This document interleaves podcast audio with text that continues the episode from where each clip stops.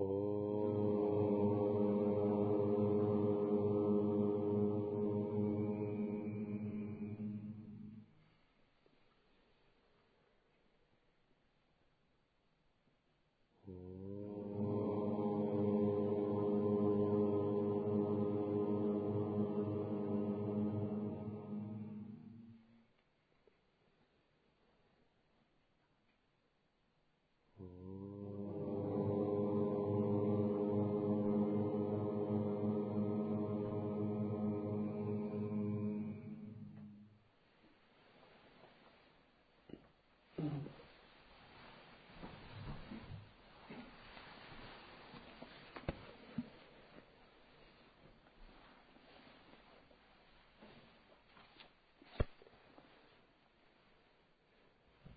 Бхакти Сутра Нарды.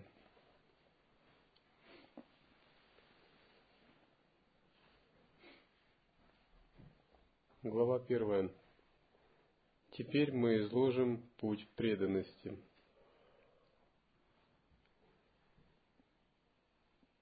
В этой главе эта преданность понимается как сущность высшей самоотдачи, пара према и она есть суть бессмертия. Обретя ее, человек становится совершенным, становится бессмертным, становится полностью удовлетворенным. Достигнув ее, он более ничего не желает, не тоскует, не питает злобы, не радуется и не суетится. Познав ее, он пьянеет, он делается недвижим в экстазе самадхи и в нем и находит наслаждение в «я».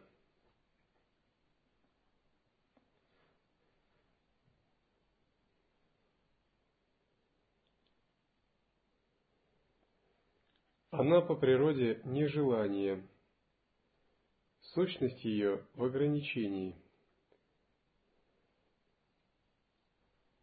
Ограничение предполагает отказ от всех мирских и даже религиозных занятий делания в отношении к божественному.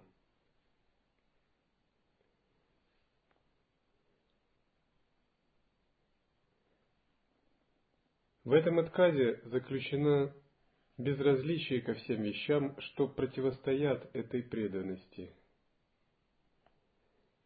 Безразличие ананьята означает оставление всех других прибежищ. Безразличие к светским и религиозным вещам, что противостоят этой преданности. Есть осуществление тех занятий, которые находятся в согласии с этой преданностью.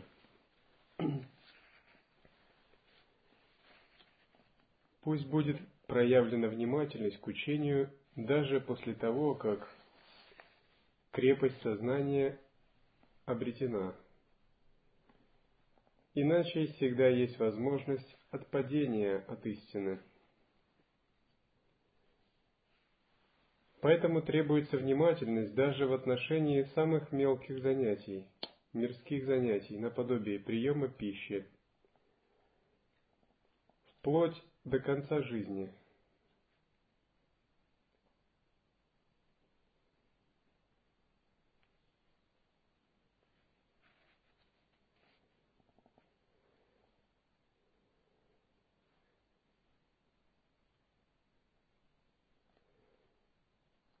Истинная преданность бывает, когда все поступки посвящены Ему.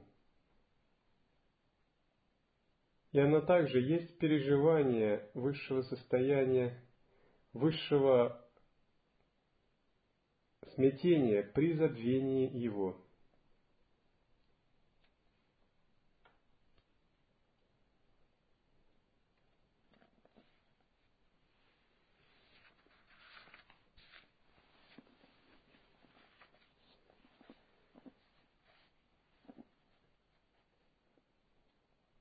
Вначале мы говорим об осознанности,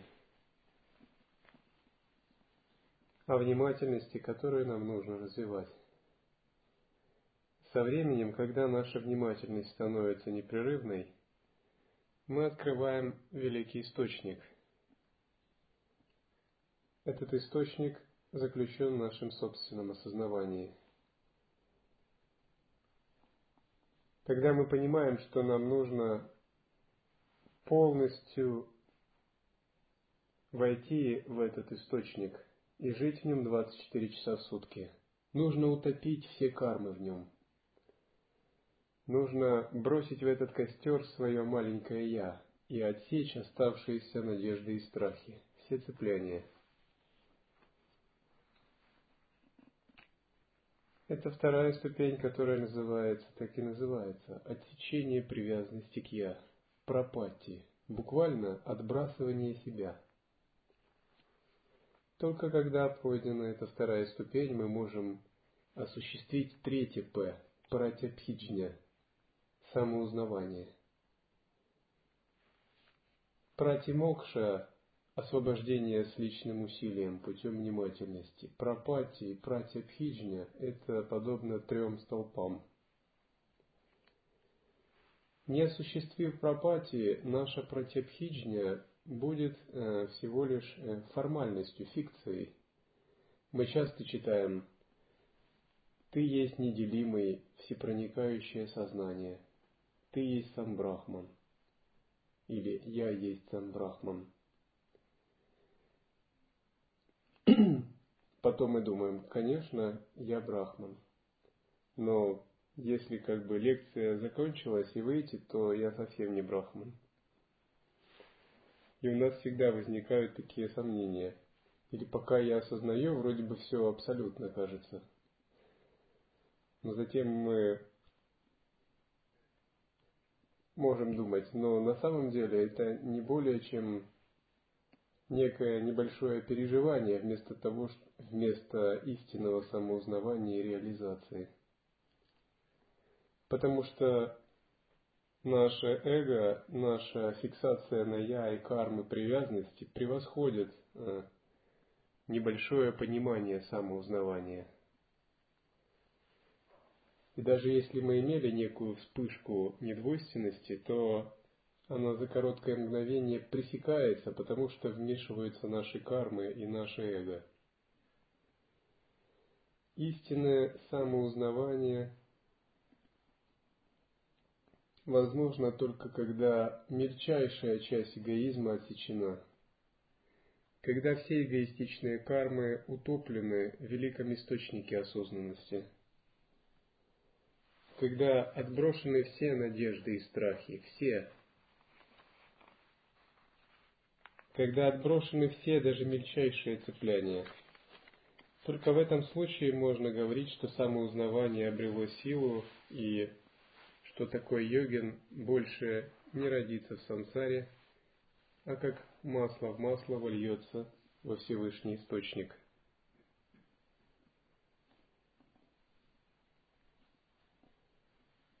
Духовный путь выдерживает любые вещи. Единственное, чего он не может вытерпеть, это эгоизм. Это я. Поскольку наша индивидуальное «я» взращивалось на протяжении многих карм, оно очень изощренно может проявлять себя. Оно даже может сделать из духовной практики способ самоукрепления.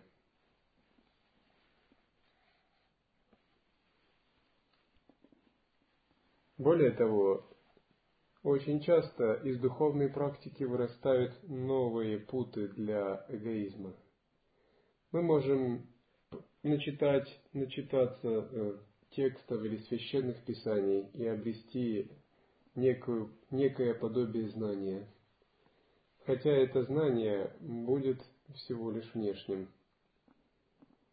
Либо преуспеть в выполнении различных методов, что само по себе неплохо. Однако, если они не трансцендируются самоотдачей, это тоже будет проявлением такого духовного материализма либо мы можем уповать на аскетические практики и прочие вещи. Однако, если все это идет от эго, от я, все это будет всего лишь новыми подпорками этому злому духу я.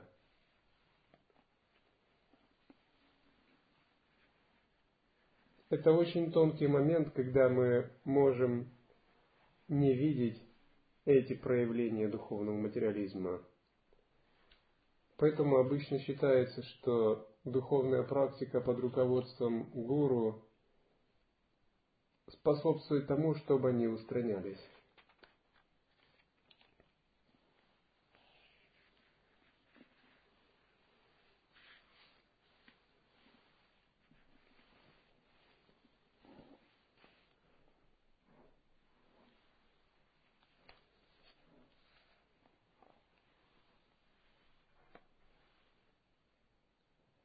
Что означает, что мы обрели такую истинную преданность? Это означает, после того, как мы открыли этот великий источник осознавания, у нас появляется понимание того, что ничто из наших иллюзий не является самосущим, и все иллюзии привязанности должны быть поднесены этому источнику. Во-вторых, у нас впервые появляется страх. Страх отклониться от этого осознавания, даже на секунду потерять его. Страх снова впасть в привычное, двойственное, обусловленное состояние. Раньше у нас такого страха не было. Ну, тот, кто спал и никогда не просыпался, он даже не ощущал вкуса пробуждения. Но когда мы пробудились и мы поняли, как это потрясающе важно, то мы очень боимся упустить это осознавание. Когда я слышу э,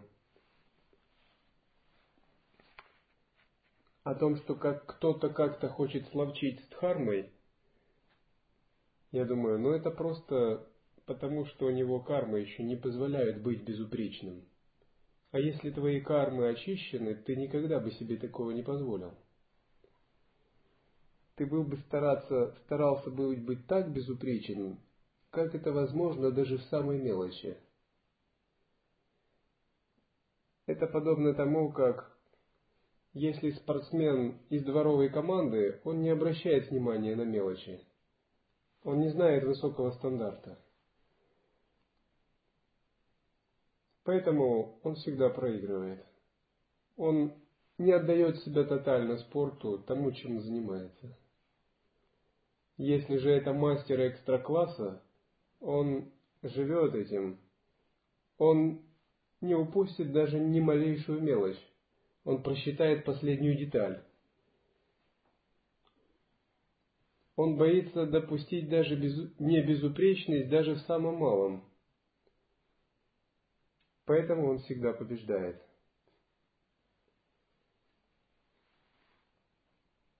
Когда мы анализируем жизнь святых и ситхов, мы видим, что они относились ко второму типу. Они прилагали неимоверные усилия, проявляли чудеса самоотдачи.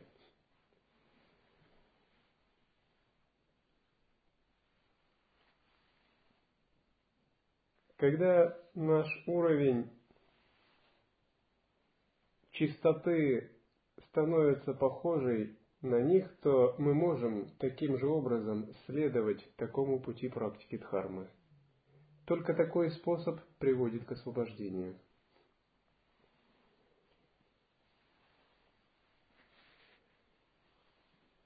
Нужно понять высокий стандарт ситхов в отношении духовной практики – примеру, однажды Телопа шел с учениками. Несколько учеников шли также вместе. Телопа спросил, если был бы у меня преданный ученик, и они подошли к зловонной луже, то он бы точно напился сейчас из нее. Наропа день и ночь хотел получить учение от Телопы. Фактически он был не удовлетворен э, своим пониманием и он день и ночь хотел получить учение от Телопы, и он обрел большую приверженность Телопе. Все ученики вначале стояли и сомневались. Наропа первый бросился к луже и выпил из нее. Это один из примеров такой самоотдачи. Когда вы обретаете э, взаимоотношения с духовным учителем, это такой способ устранить все свои иллюзии. По сути, если вы сумеете путем самоотдачи устранить все иллюзии, то ваша реализация не замедлит проявиться. Неважно, э, как и что вы делаете. Допустим,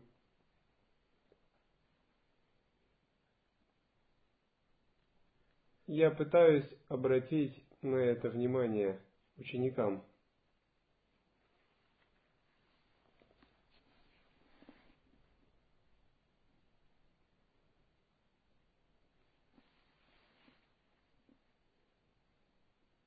С вами Шивананда говорил своему ученику Сатянанде. Не пытайся принести в свет. Лучше работай, полностью отдавая себя, и свет проявится изнутри, как твоя собственная сущность. С вами Сатянанда Сарасвати работал вашими за четверых, и он был один из первых, кто обрел реализацию – он выполнял волю своего гуру буквально во всем. Он забыл о себе полностью. Ему некогда было думать о себе, потому что он был поглощен служением. Разумеется, когда к личности применяется такая практика, эго ставится перед жестким выбором. Либо умереть и дать проявиться воле Абсолюта, либо прекратить такую практику. И когда такой выбор делается, то эго, естественно, уходит и реализовывается недвойственность.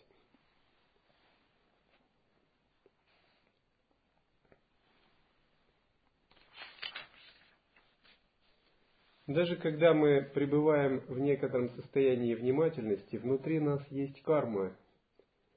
И знаете, что повышенная осознанность, она проецируется на все, в том числе и на эти кармы мы начинаем осознавать не только духовные аспекты себя, но и также, к сожалению, недуховные, мирские аспекты себя. И мы все ведь делаем частью осознанности, не так ли? Любые аспекты. Еда, э, вплоть э, до хождения в туалет. И внезапно мы видим, что Существует много вещей, которых мы раньше не осознавали, а сейчас мы начали осознавать. И с точки зрения осознанности, эти вещи могут также показаться привлекательными. В это время наступает для йогина соблазн еще раз посмотреть на эти привлекательные вещи. И всегда нужно самоотдача и преданность, чтобы отсечь эти желания, посмотреть на эти привлекательные вещи в наших, в наших тонких телах. Мы можем чувствовать некий вид комфорта, некую удовлетворенность, поскольку мы поднялись над, свой, над обыденным уровнем бессознательного. Мы можем чувствовать, я могу теперь поддерживать некую внимательность, где бы я ни был – и у нас постепенно духовный пыл, он становится таким не совсем незаметным. Он почти сходит на нет. Мы поддерживаем такой уровень самоудовлетворенности наподобие богов страсти. У богов страсти ясность выше, чем у людей. Но именно поэтому, что они пленились своей самоудовлетворенностью, они никогда не достигнут освобождения. Таким же образом мы чувствуем, что проблемность страданий и проблемность бессознательности куда-то подевалась, что мы достаточно осознаны, и у нас есть некий уровень безупречности, и нам как бы, как бы уже нечего бояться, и мы расслабляемся. Тогда мы начинаем оглядываться вокруг и видим, что вокруг много разных э, приятных сердцу вещей. Майя, э, различные взаимоотношения, планы, которые наше эго еще полностью не отработало. И если у нас нет такой самоотдачи, это будет серьезным камнем преткновения. У йогинов такие вещи обычно случаются, когда приходят опыты, ситхи. У монахов такое бывает, когда наступает этап ситхи или этап духовных опытов. Появляется много чудесных видений, можно посылать тонкое тело, сходить э, в вашем бабаджи на небеса в одни и другие, увидеть то, это, и ты чувствуешь, что перед тобой раскрывается новая вселенная. На более низком уровне это просто э, интерес к собственным кармам, а на более высоком это психические опыты. Тогда ум имеет тенденцию сильно ввязываться в эти психические опыты. Поэтому говорится, что садханы, дающие ситхи, и пробуждение видений не даются начинающим, поскольку этим все и закончится. Когда же мы обрели такую устойчивую способность к самоотдаче, мы не пленяемся такими вещами. Это означает, что требуется другой уровень безупречности, требуется железное, непоколебимое сознание, которое противостоит, подобно алмазу, любым кармам и любым движениям сознания.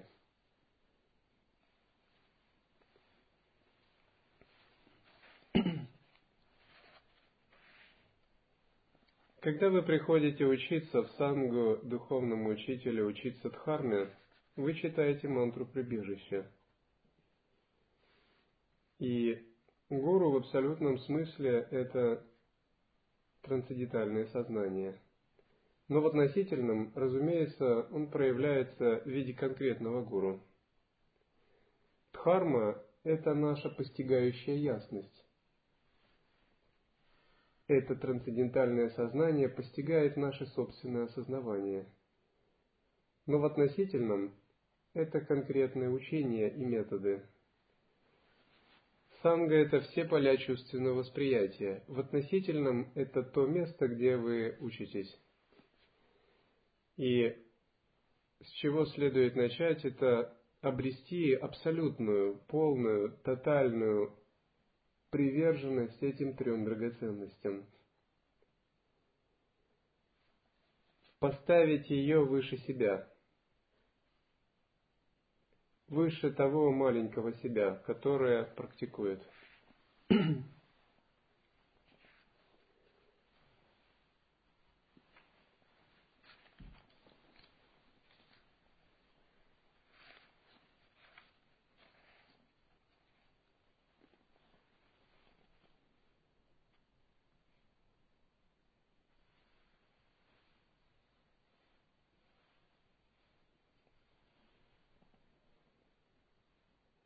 Есть такая поговорка.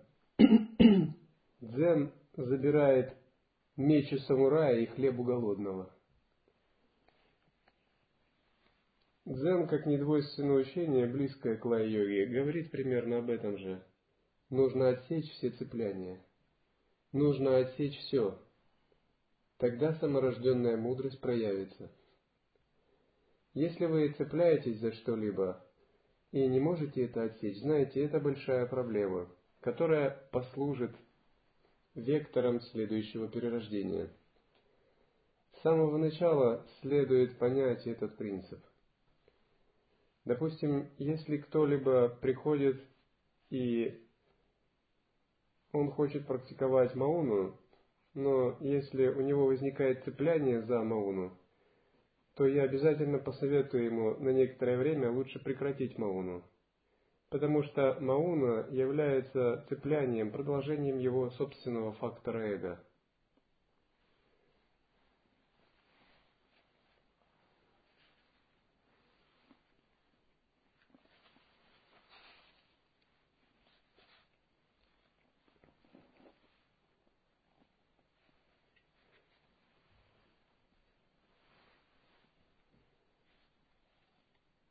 Если возникает привязанность к какой-либо диете, и из этой диеты делается объект внимания, это тоже следует отсечь.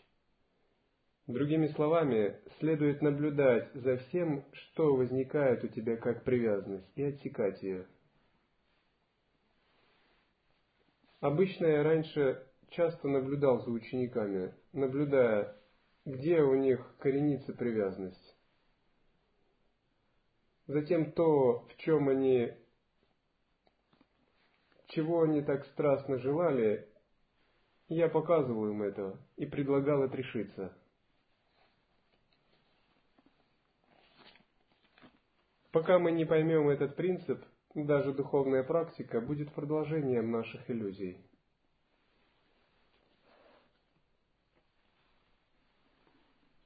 Однажды к Наропе, к Марпе пришел ученик.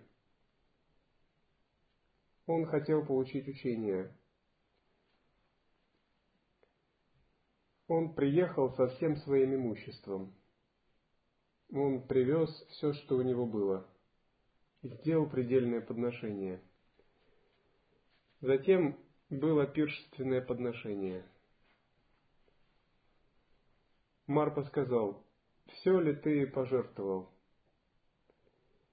Этот ученик сказал, «Я пожертвовал все, но осталась всего одна хромая овца».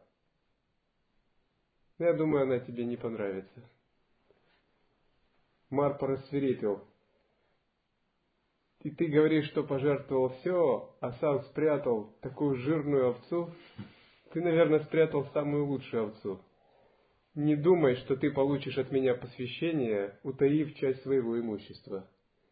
Поскольку Марпа в свое время, будучи учеником, получил хороший урок одноропы, что означает полная самоотдача, он объяснил его этому ученику. Он сказал, как хочешь, возвращайся обратно и принеси мне эту овцу. Этот ученик шел пешком две недели. Он жил в другой стороне Тибета. И он, скрипя сердце, снова вернулся домой. И две недели он шел домой туда, и две недели обратно с этой овцой. И поднес оставшуюся овцу. Марпа сказал, ну, теперь я удовлетворен. Может быть, ты не понимаешь, но это очень важно. Очень важно искоренить даже мельчайшее поползновение эгоизма, если ты хочешь полностью реализовать учение.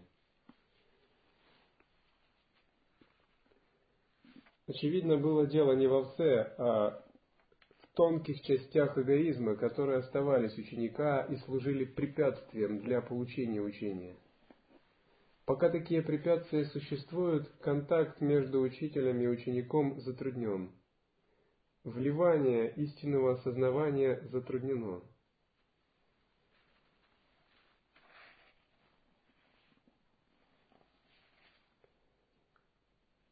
Эта преданность даже превыше ритуала, знания и принятых видов йоги. Это так, поскольку преданность есть сущность плода всех этих подходов.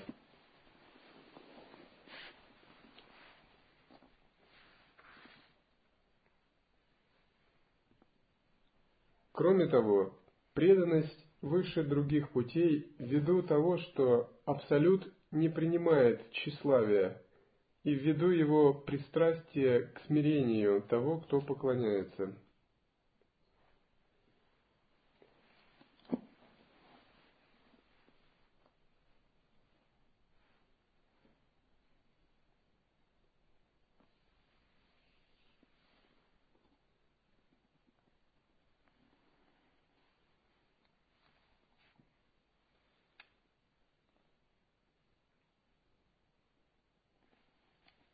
Часто приходящим ученикам я просто говорю, ведите себя так, чтобы понравиться монахам. Если вы им сумеете понравиться, то вы им не понравитесь. А значит, у вас будет правильная сонастроенность с гуру.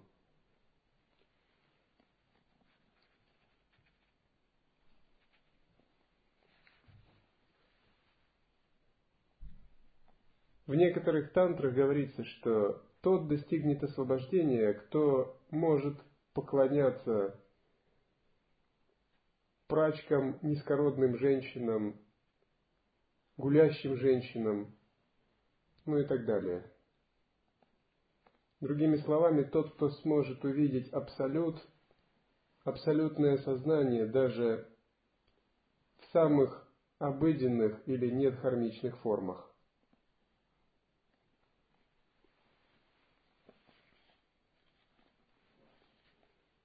Таким же образом, если вы, практикуя в санге, видите абсолют во всем том, что вы практикуете, вы обязательно реализуете освобождение.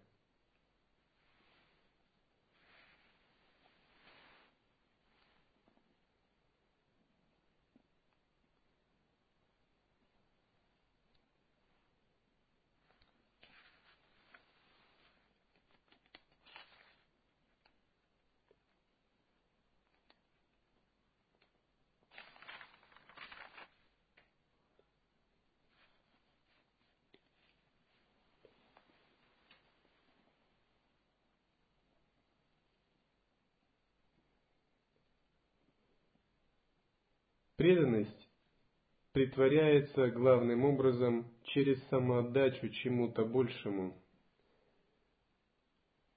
Но соприкосновение с чем-то большим трудно достижимо, а его благодать невыразима и неприходящая. Единственно такой преданности и самоотдачи нужно следовать. Единственно ей нужно следовать. Точки зрения Бхакти, преданность и самоотдача в основном касается образа, имени и формы божества.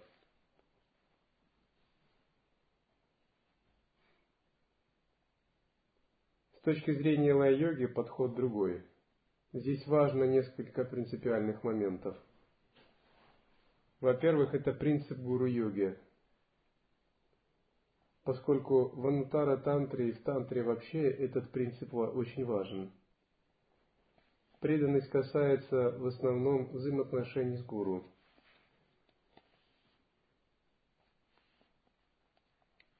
Во-вторых, когда осознавание проявляется и проясняется, то обнаруживается объект преданности как свое собственное осознавание –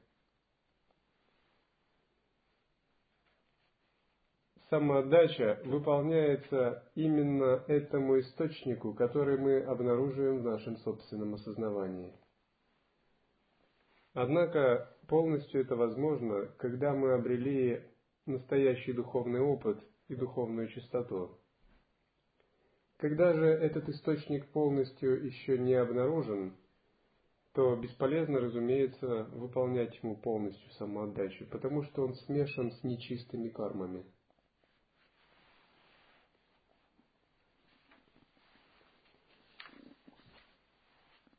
Когда Еше Цугель достигла высокого уровня просветления, реализовала самадхи, Падмасамбава пришел и сказал, а теперь наступило время практиковать садхану йогического аскетизма. Наступило время проверить твою реализацию и отсечь последнее цепляние. И он дал ей практики, когда она ходила на различные места силы, наполненные гневными духами, или на кладбище, и выполняла там различные садханы, тренируя свою осознанность. После того, как она выполнила их, он ей порекомендовал другую практику. Он сказал, теперь кто бы к тебе ни пришел, воспринимая это как проявление, чистое проявление Будды. Что бы он ни попросил, дай ему. И поскольку она жила в горах, иногда к ней приходили другие люди. И у этих людей были различные просьбы. Некоторые просили исцеления, другие просили что-то еще. Он говорил, дай, даже если попросят часть твоего тела. И Еша Цигель практиковала так, чтобы отдавать все, забывая привязанности к себе. И однажды пришел человек, у которого были больны колени, и требовалась операция по пересадке коленных чашечек. И он пожаловался ей, что у него нечем, нет возможности сделать такую операцию. Тогда Еша Цигель сделала крестообразные надрезы на своих коленях и нажала на коленные чашечки. Говорят, что коленные чашечки со звуком крак выскочили из-под мышц. И она сказала, отдать ему свои коленные чашечки. Это очень высокий уровень отсечения привязанности к «я». Благодаря такой практике Еша Цегель устранила последнее двойственное состояние в потоке своего ума и в конце жизни достигла радужного тела.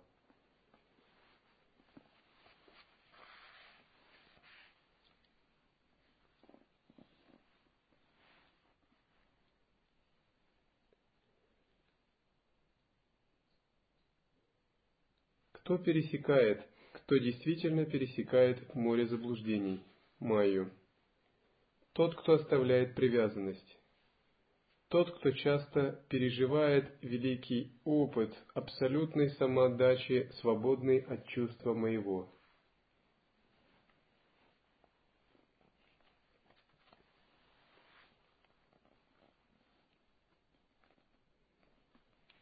Кто посещает уединенные места и кто рвет рабские оковы мира, становится свободным от трех качеств природы и оставляет всякую мысль о выгоде или накопительстве.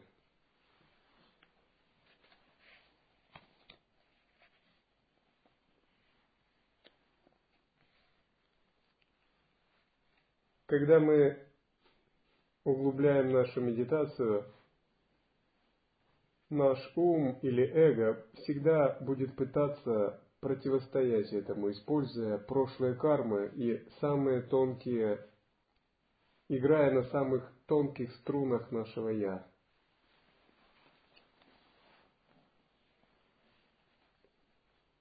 Иногда йогина может захватывать чувство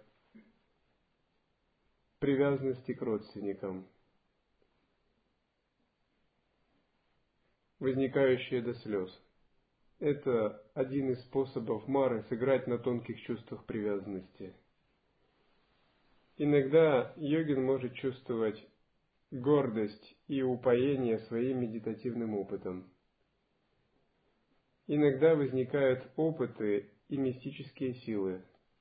Иногда возникает желание учить других, проявляться, излучать свою атмашакти – Все это расставленные ловушки на пути каждого йогина. И все опытные практики проходят эти ловушки, зная, где они.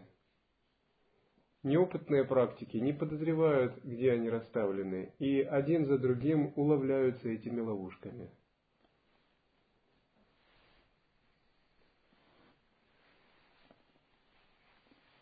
Когда вы следуете пути совершенной самоотдачи, вы застрахованы от того, чтобы быть уловленными такими ловушками. Если такой самоотдачи нет, скорее всего, возможно увязнуть в одной из таких ловушек и не дойти до конца пути духовной практики.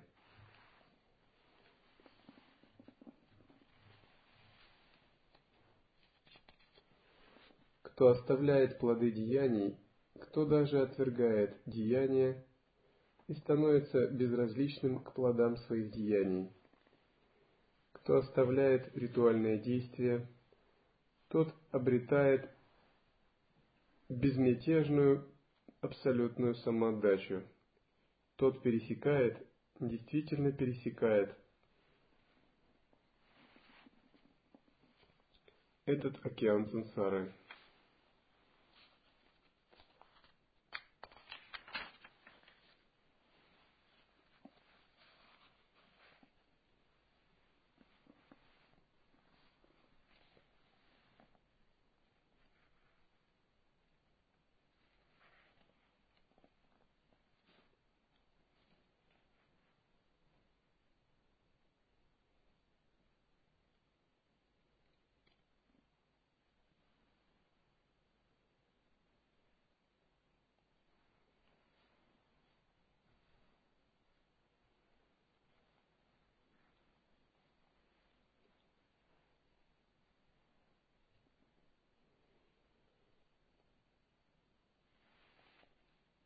Те, кто выполнил такую самоотдачу, всегда являются совершенными. Своим присутствием они освещают святые места, они делают действия, все действия они делают верными. Они наделяют Писание истинным смыслом. Они преисполнены им. Тогда предки радуются, боги пляшут, и эта земля обретает защитника в истинно отданном. В них отсутствует всякое различие в рождении, знании, красоте, семье, богатстве, занятости и прочем, поскольку они суть его.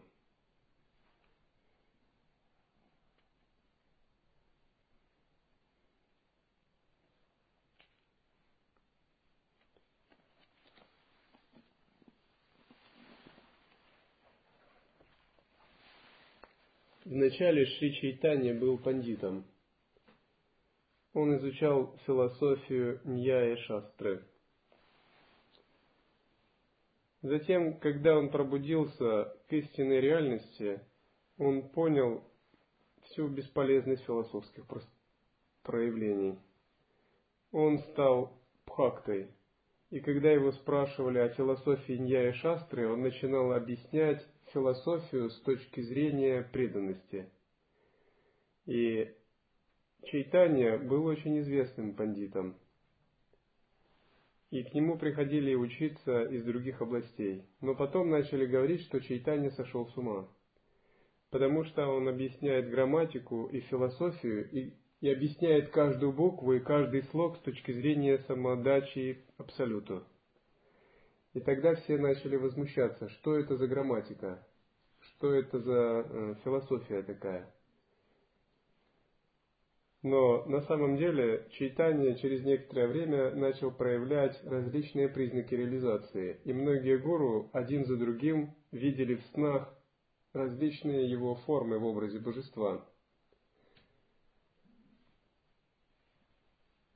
После этого они признали его аватаром или инкарнацией Бога Вишну. А сам Чайтанья проявлял различные чудесные способности. Говорят, он был непрерывно находился в состоянии сахаджи самадхи. Иногда он мог вести как безумец, иногда он проявлял различные мистические силы или иллюзорное тело.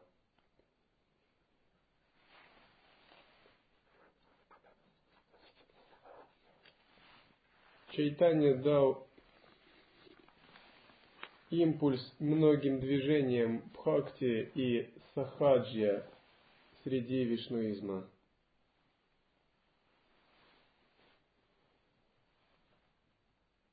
Чайтани говорил, если у вас есть хотя бы одна мысль, кроме Бога, вы не мой ученик. И он был очень бескомпромиссен с учениками. Говорят, когда кто-то был рядом с ним из его ближайших учеников, младший брат его ближайшего ученика, во время пения баджанов этот ученик случайно бросил взгляд на женщину, и у него возникли неправильные мысли, или он отклонился от баджана. Чайтанья навсегда прогнал его сказал, он сказал так, тот, кто хоть одну секунду думает о чем-либо, кроме Бога, это не мой ученик.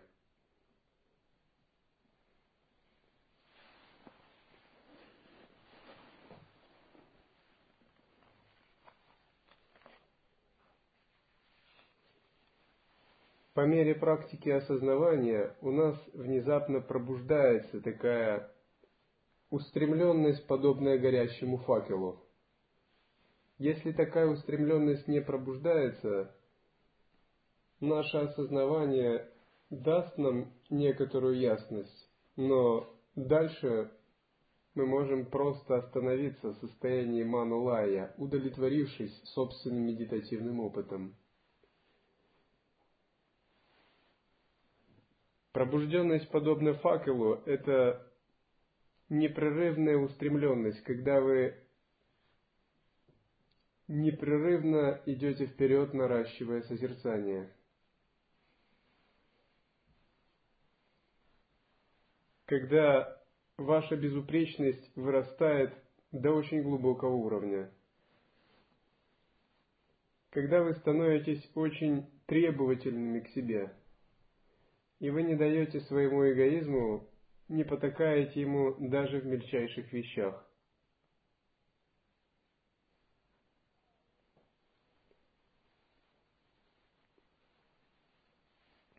Быть требовательным в медитации это означает, если вы подумаете, что даже Будда ему понадобилось шесть лет для того, чтобы реализовать просветление.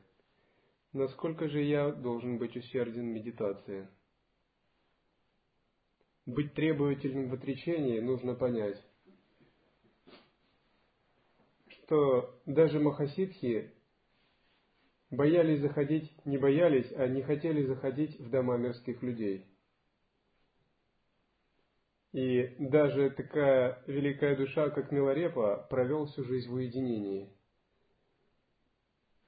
Насколько же я должен избегать поползновений ума в мир?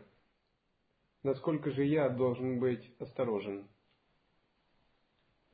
Быть требовательным в служении означает думать так. Даже такие великие святые,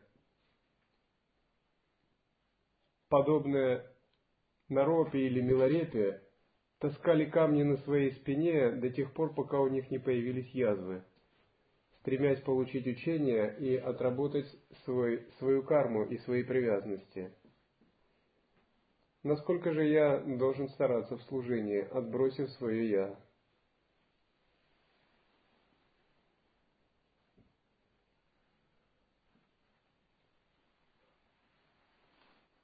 Когда вы так практикуете,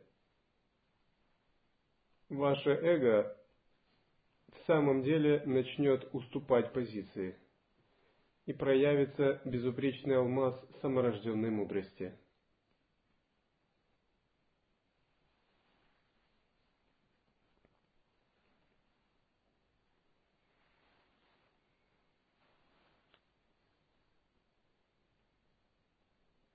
Поэтому следует всегда практиковать преданность. Абсолютную преданность, тотальную преданность, безусловную преданность, без надежды, без желания плода.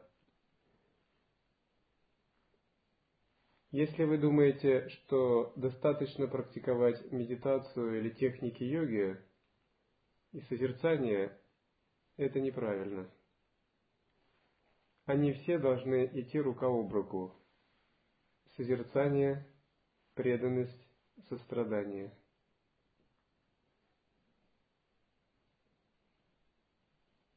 Это слова многих святых школ, близких к нашим. Если чего-либо не хватает, со временем вы обнаружите изъян –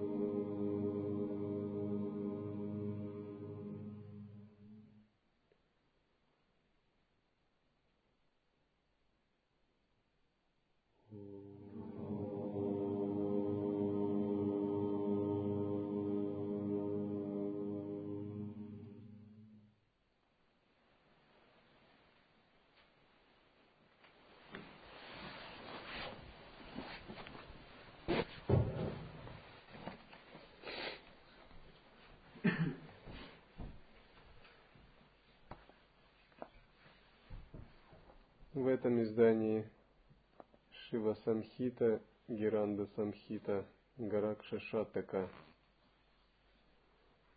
Хатха Йога Прадипика, Шатчакра Нирупана. Принадлежат непосредственно традиции ситхов, идущих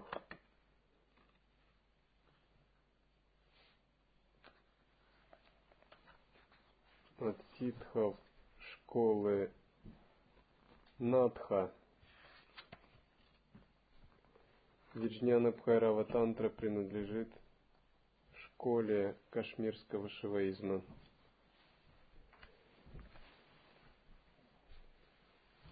Йога Сутра принадлежит Махариши Патанджали. Дамар Тантра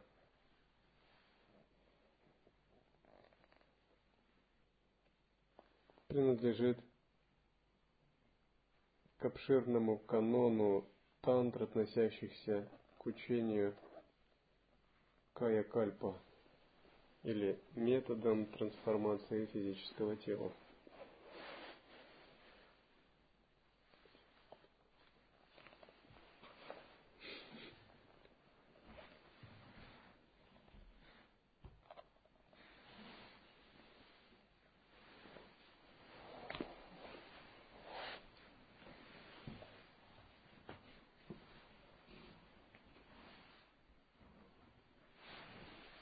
Кому эту книжечку?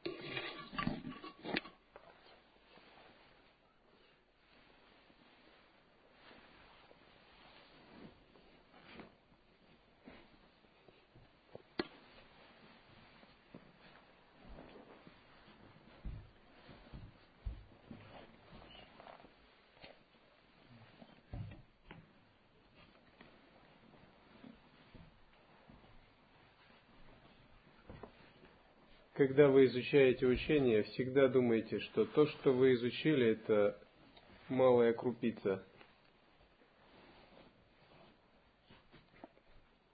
Потому что познание беспредельно. Поэтому, когда кто-то говорит, я понял, как творится мир, но это вызывает не то чтобы ухмылку, но улыбку просто. Ни один Махасидха и даже Бог, сам творящий мир, до конца не может сказать, что он понял. Когда вы получаете учение, думаете, насколько восхитительно, непостижимо учение, и то, что сейчас вам сообщил гуру, это может быть одна сто восьмая того, что вы познаете дальше. К примеру, если бы вы пришли, те, кто из вас практикует два года,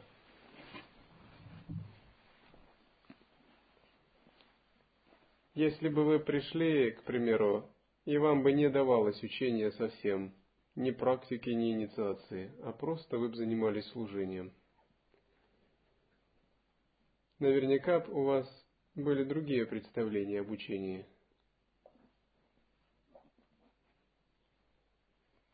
А затем внезапно вам начали давать учение. И вы изумились, насколько глубоко и непостижимо учение –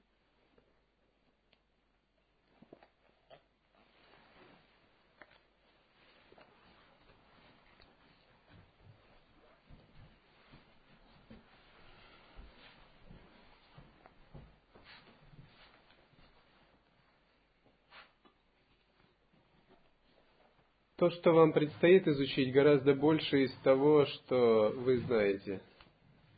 Однако учение разворачивается в соответствии с логикой передачи учения. Другими словами, нет нужды раскрывать учение, если не выполнены предварительные этапы, или если есть, или если личность не прошла определенные ступени –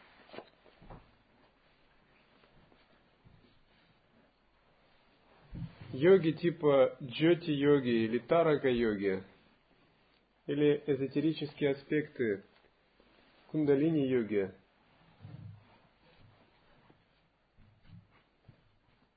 это то, что вызывает восхищение, когда мы вообще соприкасаемся с такими учениями. Мы впервые начинаем понимать, насколько глубока духовная практика. Мы можем даже переосмыслить наши взгляды на духовную практику. Лично я сам всегда очень восхищаюсь учением – потому что такой глубины, поскольку я очень много изучал различных учений в течение своей жизни и посетил множество учителей, есть возможность сравнивать и понимать глубину различных учений. И когда вы сталкиваетесь с настоящей глубиной учения, она просто вас, как профессионала, в учениях или специалиста, она вас восхищает.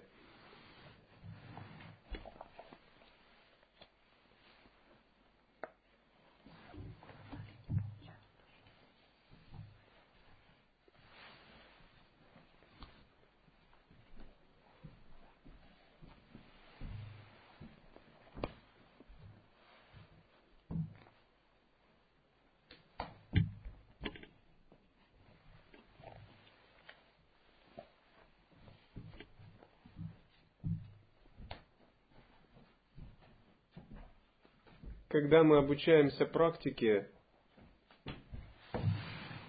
мы сокращаем срок нашей духовной реализации не то чтобы на жизни, а на кальпы. На кальпы. Поэтому так важно. Многие люди не очень относятся к обучению серьезно. Но они думают, 12 лет – это много, или что-нибудь в этом роде. Сэкономив 12 лет, они потеряют, может быть, 12 жизней. Они не думают об этом –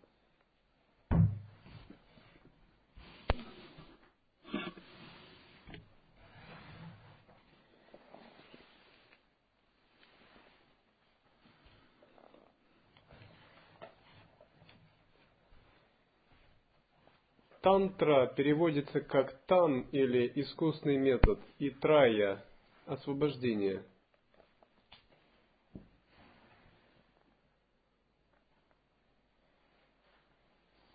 Йога относится к определенным методам тантры –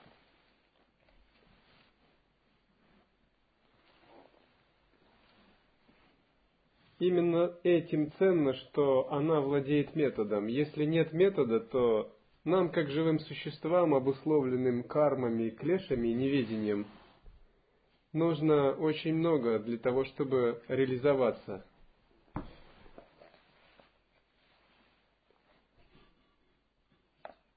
Когда мы обладаем таким методом, то время такой реализации значительно сокращается, несмотря на нашу карму и обусловленность.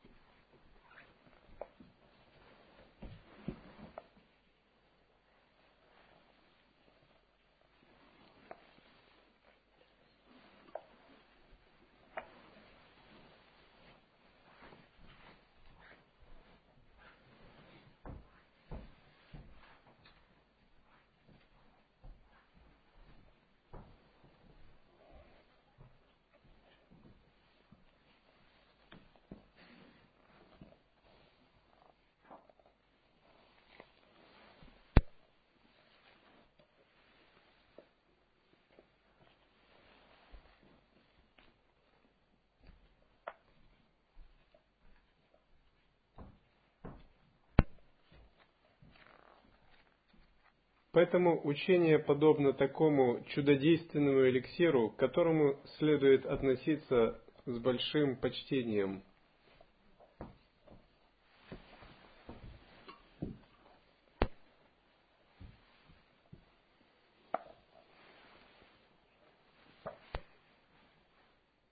Когда мы относимся с большим почтением к учению, мы в состоянии следовать алгоритму учения, пройти все его ступени или этапы. Духовный путь, он сродни алхимии. Учение средневековых философов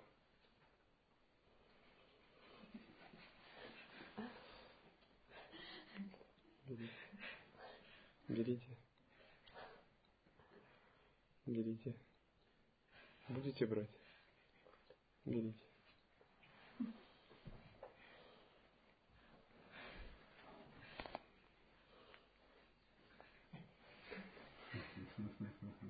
Видите, как трудно переступить через себя?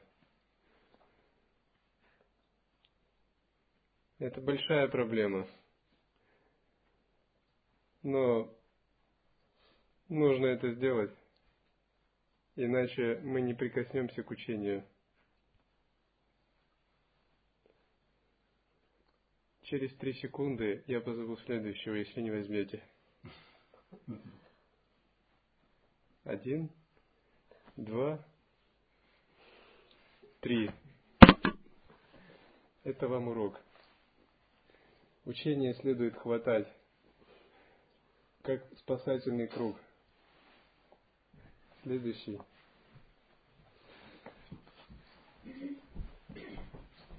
Не ждите, что учение придет к вам. Не ждите, что гуру будет просить вас, чтобы вы получили учение. Учение следует хватать, как тонущий в океане хватает спасательный круг.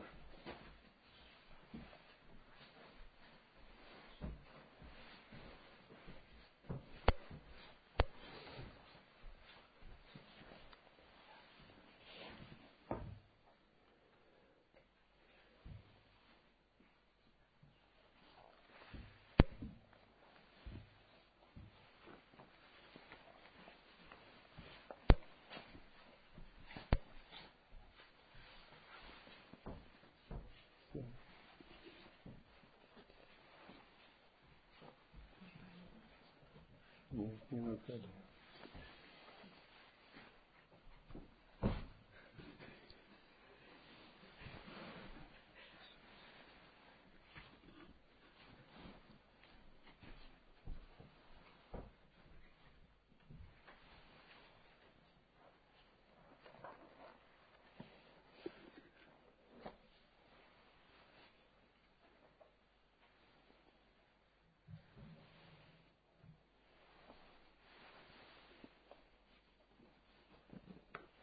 Вначале, когда мы приходим обучаться, мы можем э, не понимать глубину и ценности учения.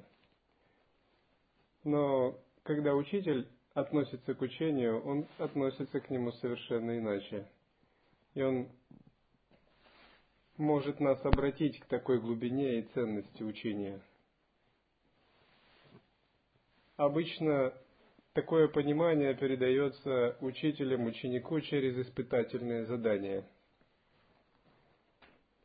В некоторых тантрах прямо указывается, что когда учитель, когда ученик э, обретает определенную приверженность учителю, учитель должен не менее в течение года его испытывать различными способами.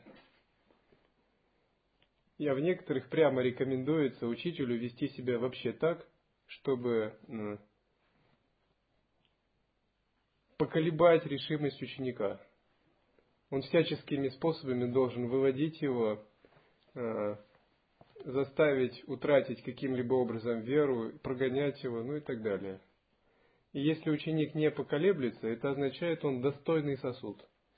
То есть с ним можно иметь дело, передавать ему учение.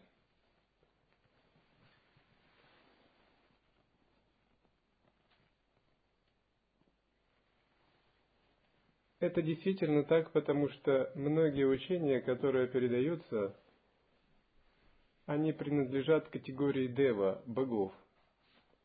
И говорится, что боги недовольны, когда высокие учения передаются и не ценятся должным образом. Или ситхи э, не удовлетворены, когда к учениям относятся неверно, не отдают за них полную цену, поскольку они рассматриваются как самая сокровенная часть, которая очень ценна.